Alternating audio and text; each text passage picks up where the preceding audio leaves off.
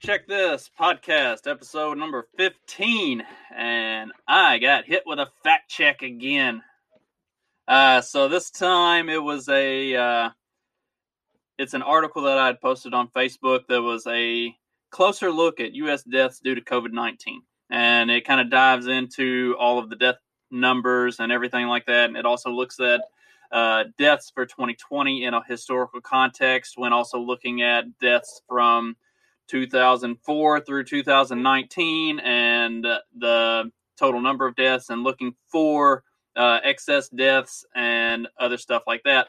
And to to kind of give the the abbreviated version of the article um, what it more or less boils down to is in the last 15 years the total death count that we've seen for 2020 hasn't had a significant rise over the total death counts of say 2006 2012 2018 2019 like it's all been relatively as far as like natural death tolls go it's all been relatively the same. So what they look at in the article is they try to look at um, different categories like heart disease, uh, cancer, stuff like that, like the specific causes of death, because you would expect to see, you know, if there was an excess number of deaths being caused due to COVID 19, all of those things are still normal causes of death that,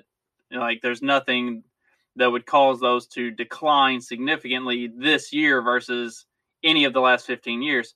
And instead of those numbers staying relatively the same like they should, they have all taken significant dips this year.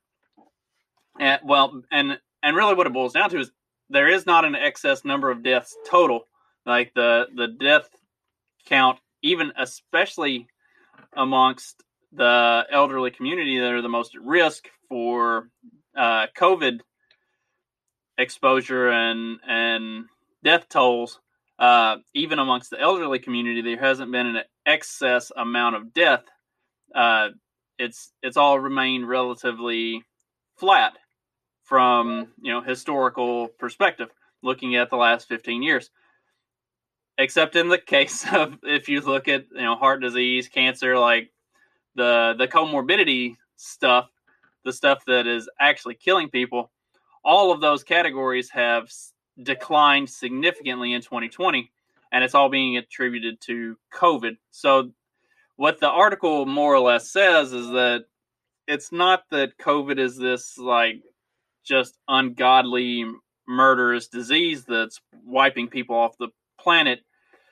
People are dying at pretty much the same rate that they have been for the last 15 years, but it's all being attributed to COVID and it's not being attributed to the normal causes that it would be attributed to. And so it skews the numbers and it creates this uh, appearance of COVID being some like horrific killer when really it's just the normal death rate that happens every year anyway. Oh, so so I got fact checked for posting this because it's missing context. The information was checked in another post by independent fact checkers, and they say that it's wrong. And they are full of shit. So if you click on the CY and you open up the actual link to the story that says that this is wrong,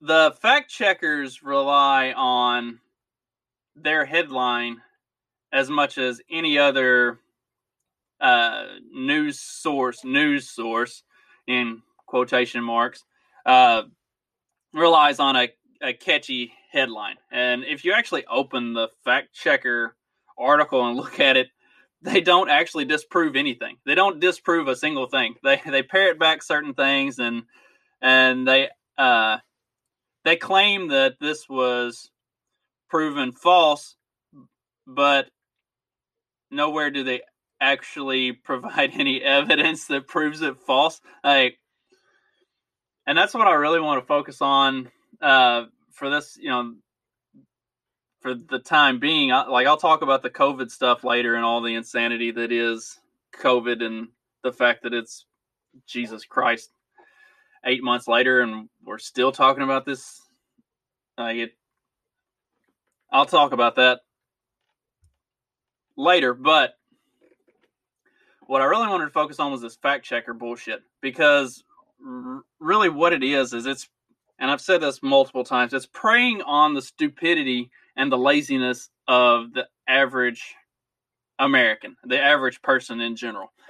Uh, the the headline for the fact check says that the the John Hopkins student paper was retracted, but then when you actually open it up and look at the the story itself, the only people that retracted the student paper was the website that conducted the fact check.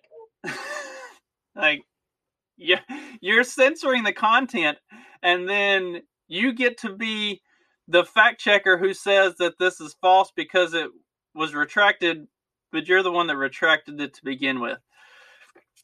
Do you not see how that is problematic? They don't. They really don't. They don't give a shit that it's problematic. Like none of that actually matters to them. It's it's all a manipulation game and it's all propaganda. And this is why that the like this is why normal thinking individuals have gotten fed up with the government and have gotten fed up with mainstream media because they are so blatantly dishonest with everything they say and do like even even with that the the fact check there's some modicum of truth to it because yes that that study was retracted somewhere on their own website, but nonetheless, it's truthful in that it was retracted from somewhere, but it's totally dishonest because they don't actually give you any of the context. Like they say that it's missing context and that it's misleading. Their own fucking headline is missing context and misleading. It is a joke. And this is why people are getting so fed up and starting to move away from mainstream media and from everything that the politicians have to say about anything because there is no honesty, there's no sincerity, and there is absolutely no level of accountability for them to actually be honest or tell the truth about anything. They can say whatever the fuck they want and they can get away with it because they are they have the monopoly. Like whether you think it or not, whether you view the way that the mainstream media is set up as a monopolistic entity because there are multiple different ones. They're all the same. They're all the exact same. ABC, NBC, CBS, CNN, MSNBC, they all run, and even to an extent, Fox News. Like Fox is getting on board with all of that just as much as all the rest of them are, uh, to a lesser extent, but they're still doing it too. New York Times, uh,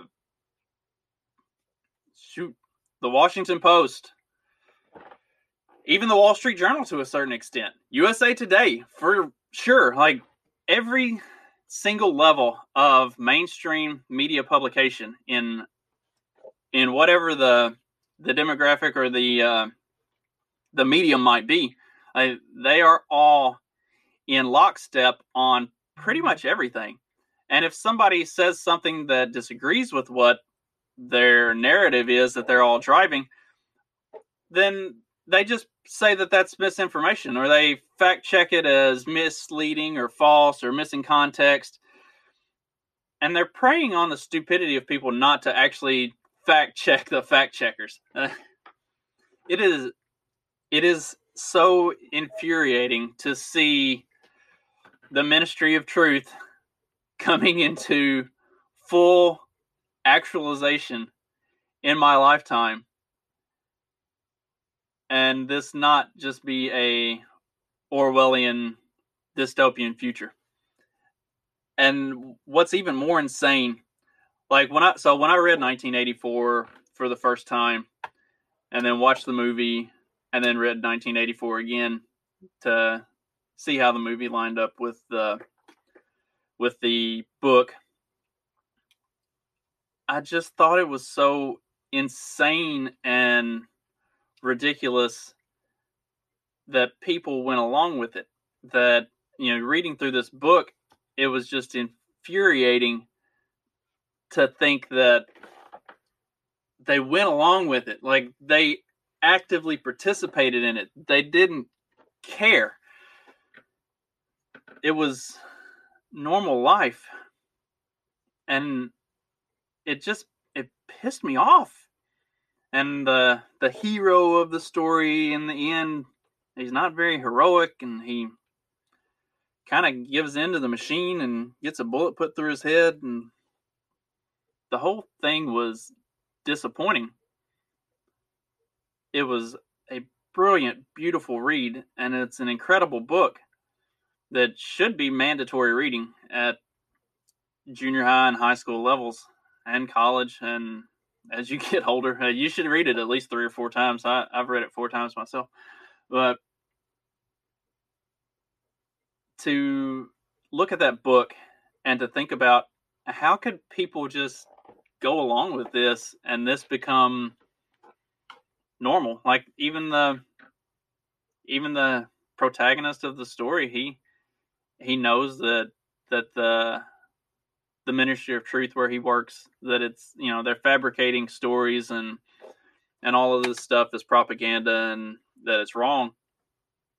But he still goes along with it. And like I, I just I always it always baffled me.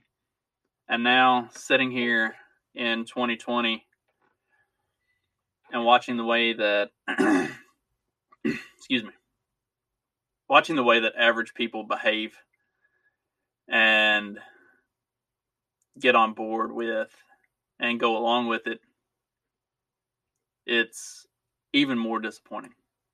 I, I am sincerely saddened by the state of things in our country and and across the world but especially in our country because i like of course you would expect it from europe. They're a little more uh leaning towards that that side of conformity and everything anyway like the the yellow vest uh protest in france uh, a couple years ago like that was encouraging and some of the protests that have been going on with the current COVID lockdowns and stuff, like that's that's been encouraging. But you know, you could see that Western Europe and and even more so Eastern Europe, like they would go along with this sort of stuff and and it could happen. But I thought the the Wild West mentality of Americans and the desire for freedom and to do your own thing, the entrepreneurial spirit. Like, I just thought that the core American values and the way we're perceived by the rest of the world was enough of a reality that this kind of shit wouldn't happen. And that's the most disappointing thing of 2020 for me is just how regular and normal people conforming to what is clearly corrupt and manipulative media and government has become. Like we don't even fight it anymore, and it saddens me. And there are a, a lot of people who are ready to fight it, and I hope, I hope that that movement grows to the point that there is no denying it. And when the fight does come, it's pretty lopsided. And I, I, I do think that it will be much more lopsided than than not. And that's because a lot of the people who feel the way I feel and, and believe these sort of things uh, tend to be more on the just go about life and do things as normal without trying to rock the boat or ruffle feathers. And everybody reaches a point where you can't take any more of it. And I think we're coming up on the can't take any more point pretty quickly. 2020 has has definitely cut that fuse down and uh, shortened it up a little bit. So uh, it's coming. I'm interested to see what it looks like. And I hope everybody on my friends list is on my side on this because I I don't consider anybody on my friends list to be somebody that I would have to stand against on something like this. But there's going to be a dividing line coming pretty quickly. So, like I said, I was going to get into some of the COVID stuff, and I, I think this will be a pretty short section. I don't think I'll do a whole lot on the COVID stuff. It is getting kind of uh, kind of outrageous. The second round of lockdowns that they're trying to implement and the pushback to that. Uh, the police departments and sheriff's departments that have just outright said they will not enforce the the governor's executive orders and rules and restrictions and mandates on this stuff. The there was a a big win at the in the Supreme Court, um, saying that Andrew Cuomo could not shut down uh, churches and synagogues. That that was a violation of constitutional rights. That's a that's a huge win, a huge win. Uh, it went five to four, and the the ones that you would expect voted as the uh, the five to shut it down. Of course, Roberts sided with the liberals. If if anybody had any belief whatsoever that Justice Roberts is a Republican or a conservative, he has literally spent the last six years, uh, shit, eight years, just shooting that theory in the back over and over again. Like that, the dude has decided. I wish, I wish we could see who is paying the Supreme Court justices because I would be willing to bet he's on somebody's payroll and they're in deep on him. Like the way that, so it, it is interesting with Roberts. Uh, a lot of non uh, high profile cases that the Supreme Court rules on, he will side with the conservative judges. But almost anything that's like really high profile, big ticket item that's getting people's attention and it's going to be in the media and that's going to be seen and noticed, he almost always sides with the liberal judges.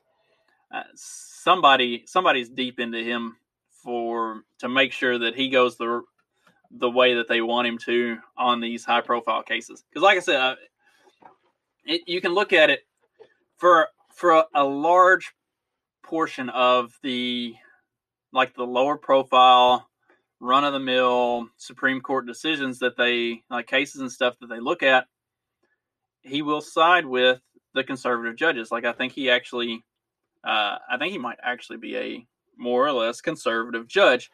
And on anything that's not getting attention, he votes that or he he rules that way. He judges that way. He decides that way. But anything that's big, high profile, going to be out in the media where their names are going to be plastered all over it and it's going to be something that gets attention and coverage, he almost always goes left. Like he is I the Supreme Court was supposed to be a thing that was outside of and separate from the regular legislative and executive branches. It was supposed to be a nonpartisan, uncompromised judiciary that was able to rule constitutionally and not be weighed with partisan politics and personal feelings and stuff like that. And that's not what it is anymore.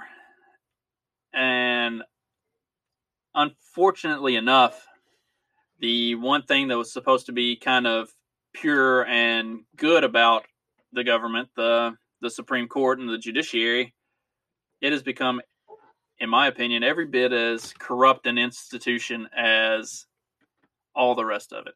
And that, and that's a big reason why the whole thing needs to be torn down. Like the fact that Ruth Bader Ginsburg's death put the left into such upheaval and the nomination and confirmation of Amy Coney Barrett was such a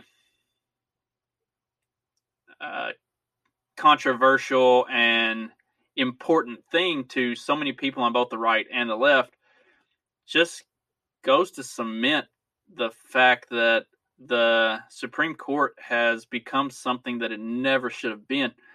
And it's been given way too much importance. Just like the office of the presidency has been given way too much importance. Like, and it started for, for whatever you want to say about it. It started with Bush and ramming through the Iraq war and going back to Afghanistan and all of that, like post 9 11. But it was even more further driven home by Obama with his, you know, a pin and what the fuck ever. And using executive orders to basically rule in a monarchical fashion. And that's not what the office of the president was supposed to be that's what it's become is not what the Supreme Court was supposed to be. The the government was supposed to be seated in Congress, the House, and the Senate. And the reason the Senate had the the final say on things was so that each state had equal say in how the country would be governed and ruled and run so that it couldn't be just a popularity contest in terms of total number of people from certain parts of the country because 4 million people in Los Angeles is not the same as 4 million people in Indiana. And the purpose of the Senate was to equal the playing field so that all of the states had a say that would be comparable so that it could be done fairly more or less for for everybody. And where we've kind of gotten is the is congress is too chicken shit to actually do its fucking job. That's that's really what it boils down to. They refuse to vote or come up with reasonable, responsible legislation on things. And they end up kicking all this stuff to the Supreme Court and let the Supreme Court be the rulers of the land. Or they don't do anything and then the president acts via executive executive order and gets to govern as a dictator. And it's why I've it's why I've been saying for years now, and on this show specifically for as long as I've been doing it, that the whole thing needs to be torn down because it's not good. It's not serving the purpose that it was meant to anymore. And uh Freeman Beyond the Wall, Pete Quinones had an, an excellent interview uh, his it was episode 503, and I, I really suggest that you go back and listen to it. They talk about the Civil War and kind of the way that the way that the North and the South had divided over very specific governmental policies and and how that created the war. And what's really interesting about it is if you look at it and listen to it and think really hard about it, uh, you don't even have to think that hard about it. But if, if you look at it, it's a lot of the same stuff that's happening right now.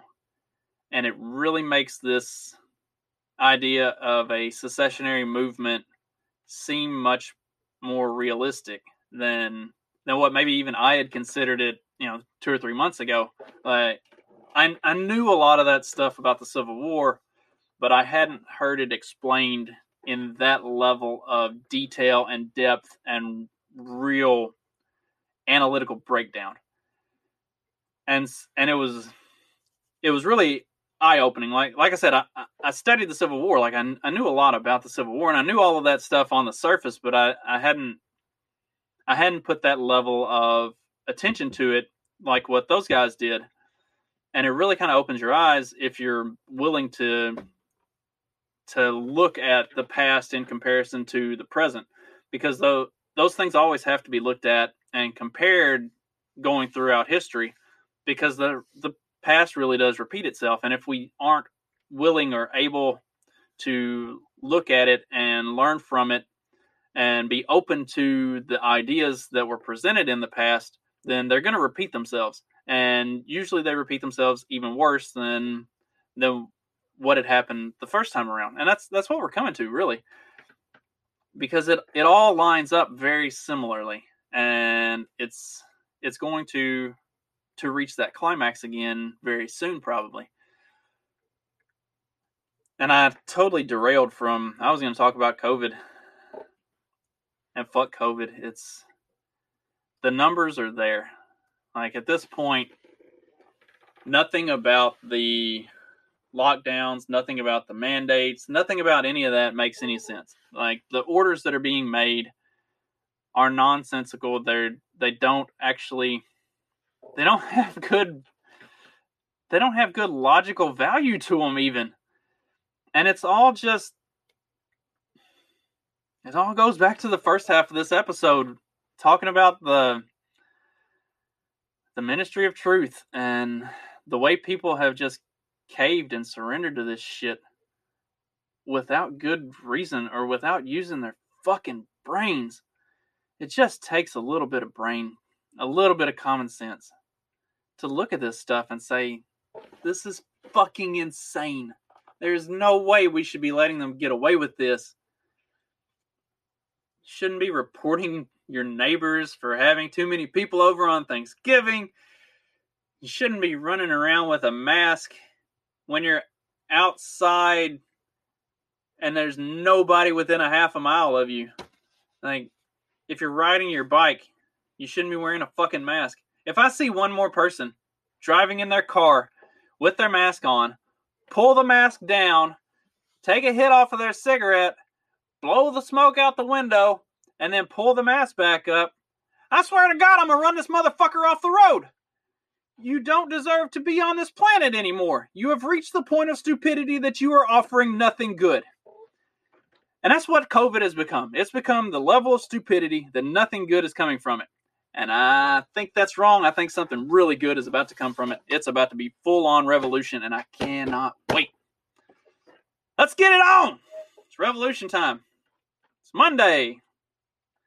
Hope you have a good week. I'll be back later in the week whenever I think of something else to talk about. In the meantime, go check out Peddling Fiction Podcast. Go check out the Lions of Liberty Podcast. Go check out Pete Quinones and Freeman Beyond the Wall, Buck Johnson and Death to Tyrants. All these guys say all of this stuff a lot better than I do. So go check them out and stop listening to me. But if you want to, I'll probably be back tomorrow. Uh, still working on trying to get some more interviews set up. I really enjoy doing interviews. I would much rather talk to somebody else than sit here and ramble myself. So if you're listening to this and you're a friend of mine, and you want to do an interview, hit me up. Let's do it. Have a good week, everybody.